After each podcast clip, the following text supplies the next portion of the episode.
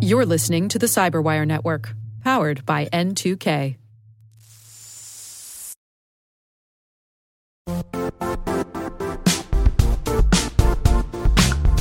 And now, a word from our sponsor, Zscaler, the leader in cloud security. Cyber attackers are using AI in creative ways to compromise users and breach organizations. In a security landscape where you must fight AI with AI, the best AI protection comes from having the best data. Zscaler has extended its zero trust architecture with powerful AI engines that are trained and tuned by 500 trillion daily signals. Learn more about Zscaler Zero Trust Plus AI to prevent ransomware and AI attacks. Experience your world secured. Visit zscaler.com slash zero trust AI.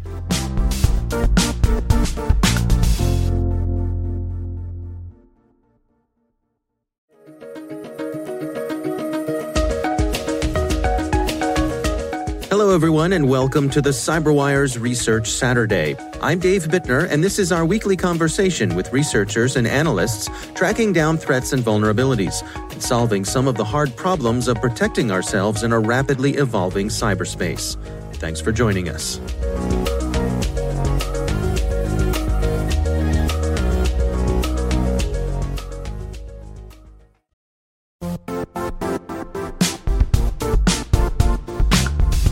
The IT world used to be simpler. You only had to secure and manage environments that you controlled. Then came new technologies and new ways to work. Now, employees, apps, and networks are everywhere. This means poor visibility, security gaps, and added risk. That's why Cloudflare created the first ever connectivity cloud. Visit cloudflare.com to protect your business everywhere you do business.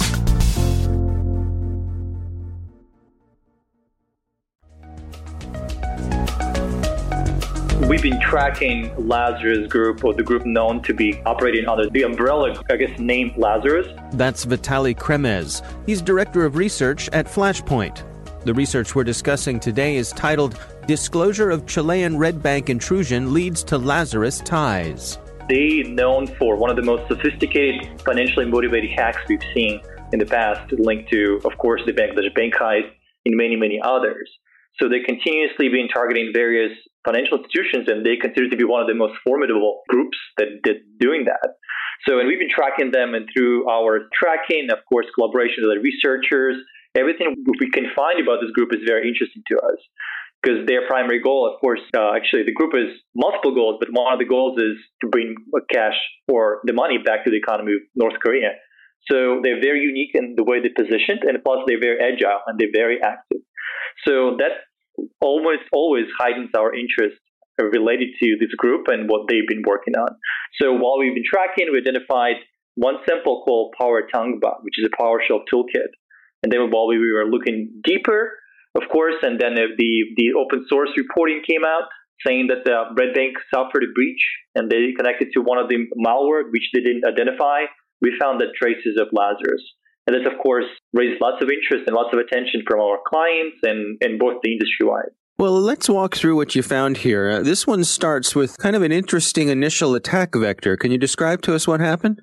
Sure. The attack vector is indeed very, very interesting. It's essentially what would been reported actually and what been semi-confirmed by the Redbanc as well, that the uh, developer who is an employee working for Redbanc essentially was approached by someone on LinkedIn, essentially on social media, uh, offering a job. And then once they go into the job interview process, and essentially even had an interview over Skype in Spanish, which is very, very interesting, they established a kind of trust relationship, which oftentimes really helps the malicious actors or nation state groups to really deliver the payloads where they need to be. And then uh, through that relationship, the uh, employee received a payload, which essentially was application PDF, which is a kind of like binary executable, which had a covert function. So this, this was not only uh, kind of a fake application, but it had also a purpose to essentially download and install PowerRatankba, which was the reconnaissance tools used by the Lazarus group. From, from our experience, you know, like when we look at the groups such as the Lazarus or Fin7, they also rely heavily actually on building this relationship and using this targeted approach, which allows them to be more successful with their payloads. Yeah, I mean it's an interesting one because uh, you know, like you said, it it started with social engineering, but also interesting, I, I guess, a, a, lesson for us all that I guess this employee was responding to a job offer on his work computer. Indeed, there's a lot of lessons to learn here. Lessons to learn how sophisticated and resourceful the group is, and how targeted the approach can be.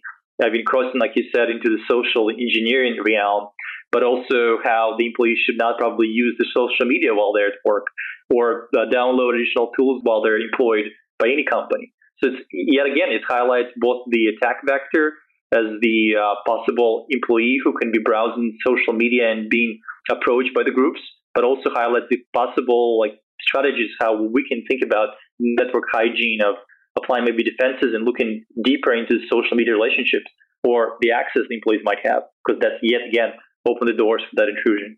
Yeah, and, that social engineering angle. I mean, these folks did their homework to go through the ruse of a, a, job interview enough that they gained this person's trust and got them to download the payload.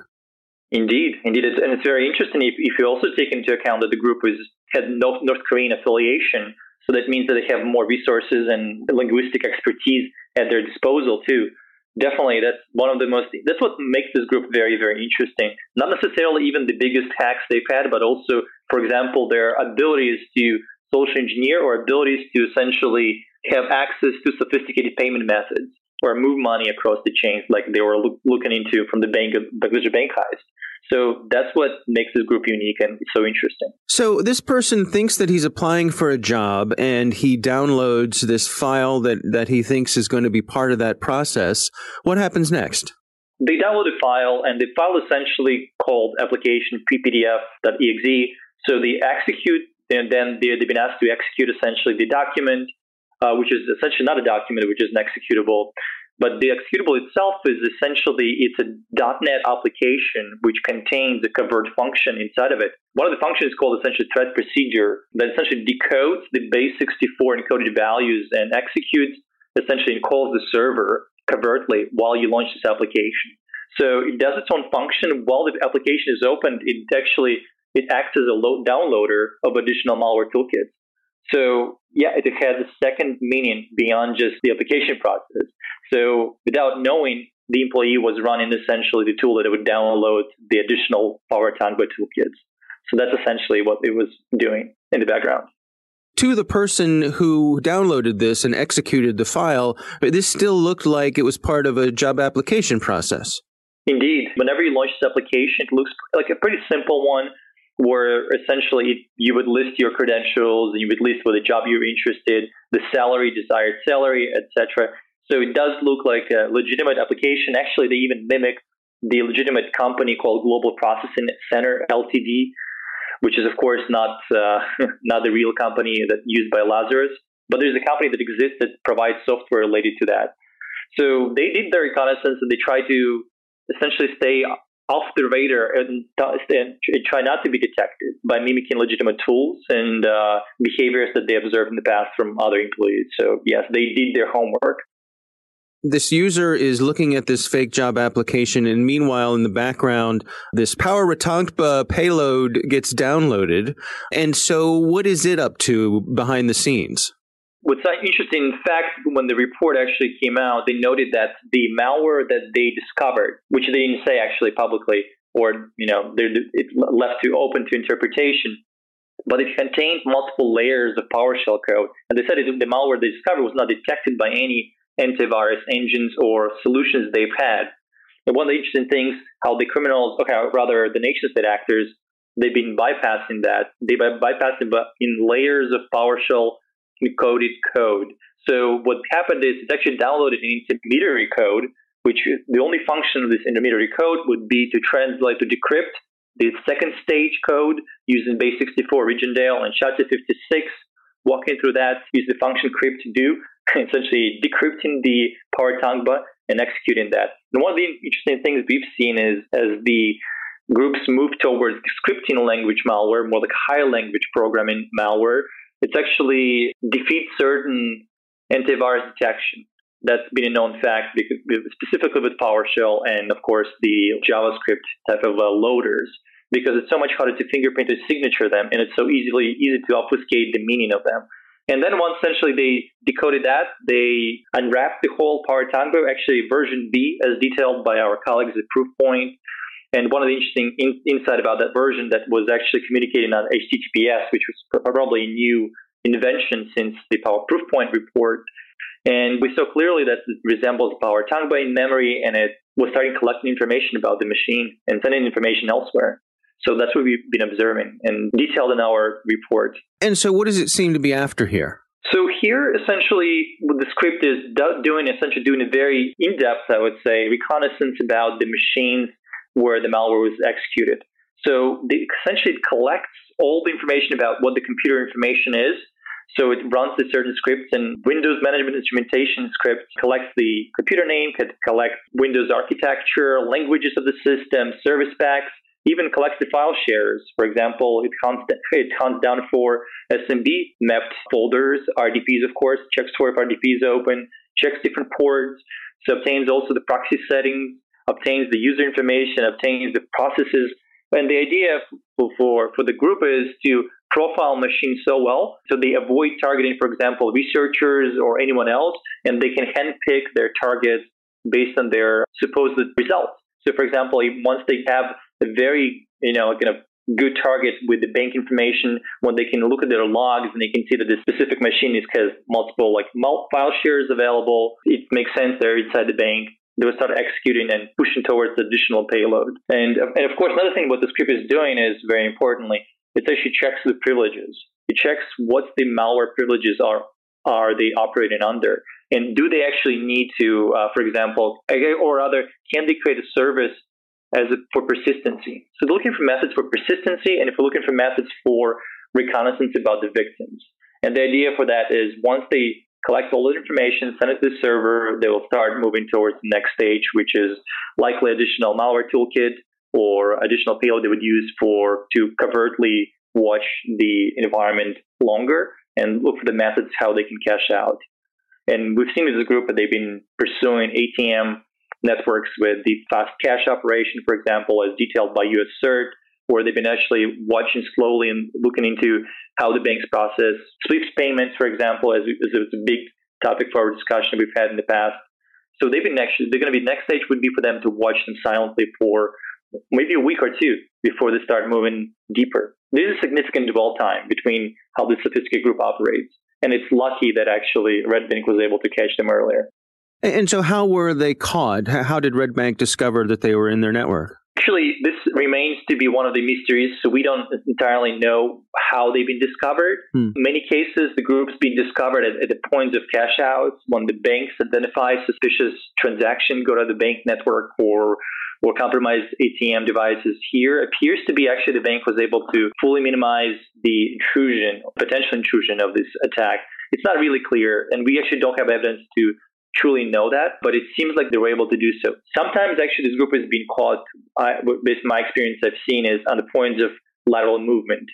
So, for example, if, if they start moving too fast across the network and the very uh, proficient or effective network hunters catch them on that level and they uh, stop them and essentially eradicate the attack, that's what been their point of weakness. But here it's yet to be determined. We don't fully know that as of now. So, uh, all signs point to this uh, being the Lazarus group. Can you describe to us what do we know about Lazarus and, and why, in this case, do we uh, point in their direction? So, first of all, Lazarus has so many different names. It's also called Lazarus Group, Hidden Cobra, Kimsuky. It's, it's an APT group, essentially, Advanced Persistent Threat Group. It com- which, which is alleged to comprise of operators from Bureau 121, which was the cyber warfare division of North Korea's military. And the group has been active since 2009. And actually, one of the interesting things, as I mentioned earlier, that the group's not only interested in actually in some potential like politically motivated attacks, but also pursuing and exploiting financial institutions. And it's one of the most formidable in that arena. What makes them essentially so unique, and also they also heavily target Latin American financial institutions, and they've been doing that in the past, specifically in Chile, actually. And uh, here, the connection to the Lazarus group, Lazarus group is made through their PowerTango toolkit, which is a very unique PowerShell tool that attributed to them since 2017. What's interesting thing is we've seen with the Lazarus group the evolution. So in 2016, they used the toolkit identified as Ratankba by researchers, I think initially by Trend Micro. Ratankba was a toolkit they used, which is essentially a binary tool compiled on uh, Windows system, essentially used uh, and contained very similar arguments that the PowerRatankba has, but it was more of a static, I guess, and didn't contain the scripting language advantages that the PowerRatankba has. But we've seen with the public reporting, with the news and the attention that the, the group achieves or obtains through researchers and news and media coverage, it's actually adopted the Ratankba to, towards PowerShell. So it has very unique structures, very unique URL patterns, very unique code that's only unique to the, the uh, Lazarus group we've seen and no one else as far as we know. So that's why it makes it actually quite interesting for us. The unique targeting of financial institutions coupled with sophisticated attacks and uh, the unique technical code overlap. Essentially, in our blog is we detail the very unique code overlaps with the PowerRatankba, which makes the connection apparent and evident from the technical perspective. And so, what are your recommendations for folks to protect themselves against this? What steps should they take? That's a very good question. So, when, when this group essentially targets the banks or targets individuals, they usually have done lots of reconnaissance or they actually have lots of resources to do that. And oftentimes, you know, whatever defenses we might have, they, they were able to employ certain, you know, uh, measures or, or essentially tools to bypass them. What's interesting here is that, as we discussed earlier, the social engineering component. So whenever we think about the attacks like Lazarus, we oftentimes think about very sophisticated malware intrusion where we don't know what was the initial attack vector. Here, we're lucky to have actually reported this uh, social engineering attack vector. So monitoring employees who might have access to social media specifically at work, specifically who can go to LinkedIn or essentially, or, you know, for example, Skype and uh, use it for professional network rather than for business purposes, it might be a possible flag to investigate. And essentially, one interesting thing is how you can defend against those attacks is, of course, looking into. I'm a huge fan of the ATT&CK framework. The ATT&CK framework was based on essentially well beforehand on the cyber kill chain. So look into the vulnerabilities that the company or might have towards the social engineering trusted relationship aspect. And essentially testing this, mapping out the attack as we detailed and we provided in our blog, reviewing how the company posture might be across this chain. For example, how likely it is if the employee from bank XYZ uh, gets reached out by somebody who is trying to recruit and essentially deploys a toolkit known to be a Lazarus one. So that's one. But of course, on the technical level, on the very tactical one, monitoring for indicators of compromise, deploying ER signatures across the network environment, monitoring for suspicious oddities, essentially, looking for the hackers or attackers moving towards the ATM environment, uh, Swift gateways, looking for unauthorized or irregular activity in, in those areas. But here, the added twist is that we should be also looking to social media as the potential attack vector for that to unfold. So there's a lot of lots of lessons to be learned here, actually, and specifically on the social engineering aspect and how employees can be essentially accelerators or essentially unwitting helpers to this group to install their payload. Yeah, it's certainly an interesting one. And I suppose it also points to the fact that you can't underestimate groups like this in terms of the resources that they bring to bear to get at what they want. Indeed, indeed. You can never underestimate Lazarus. It's really one of the most formidable APT groups we had seen lately in the past. And we, we can probably we assess with moderate confidence that they will continuously be that one of the most formidable groups in future. So yes, we should never underestimate, especially the actors or the attackers who have so many resources and so much backing from the government. Yeah, I suppose also there's this educational and training component with your employees to face the reality and say, listen, if you're if you're looking around for other opportunities, well, please uh, do us a favor and do that on your personal machine. Indeed, indeed, definitely don't do it on the, on the corporate machine or environments, and isolate actually those machines from from being you know available to even to social media and Skypes and other. So yeah, definitely there's the education component and thought leadership in that as well that might actually be the force catalyst for future maybe possible positive changes in that area. Yeah. security. So, since you all published uh, this particular bit of research, there's been some additional information that's come along. Yes, indeed. Uh, actually, there's a company that followed up on our intelligence report and our research called Question Intelligence Operations Team. They also uncovered potentially that the Pakistani financial service providers and its employee was also targeted by the same malware and the same attack chain, just like the Lazarus one to targeted Chilean.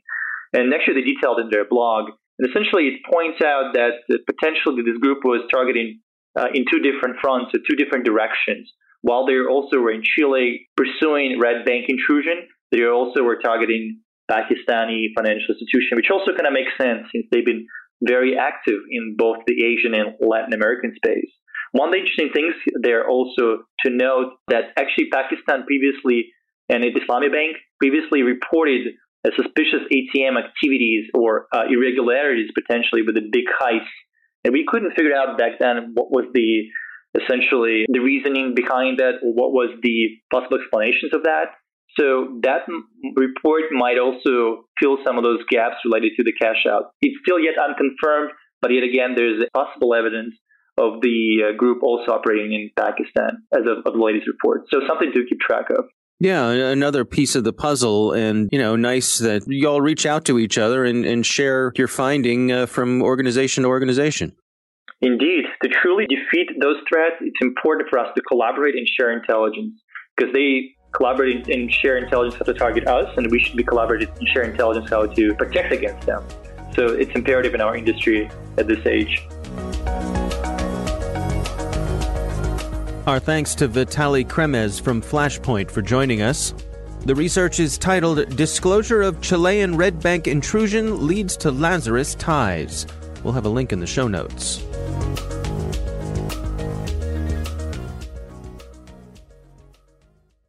The CyberWire Research Saturday is proudly produced in Maryland out of the startup studios of DataTribe, where they're co building the next generation of cybersecurity teams and technologies. Our amazing CyberWire team is Elliott Peltzman, Puru Prakash, Stefan Vaziri, Kelsey Bond, Tim Nodar, Joe Carrigan, Carole Theriault, Ben Yelin, Nick Veliky, Gina Johnson, Bennett Moe, Chris Russell, John Petrik, Jennifer Eiben, Rick Howard, Peter Kilpe, and I'm Dave Bittner. Thanks for listening.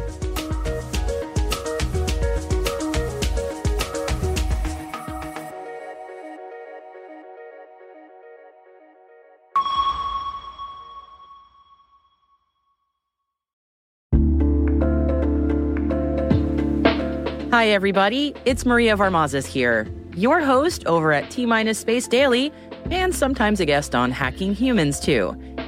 We here at N2K Cyberwire work hard to bring you concise, intelligence driven news and commentary, and we'd like to know how we're doing. Please take a few minutes to complete our audience survey and share your feedback to help us continue to grow and meet your needs.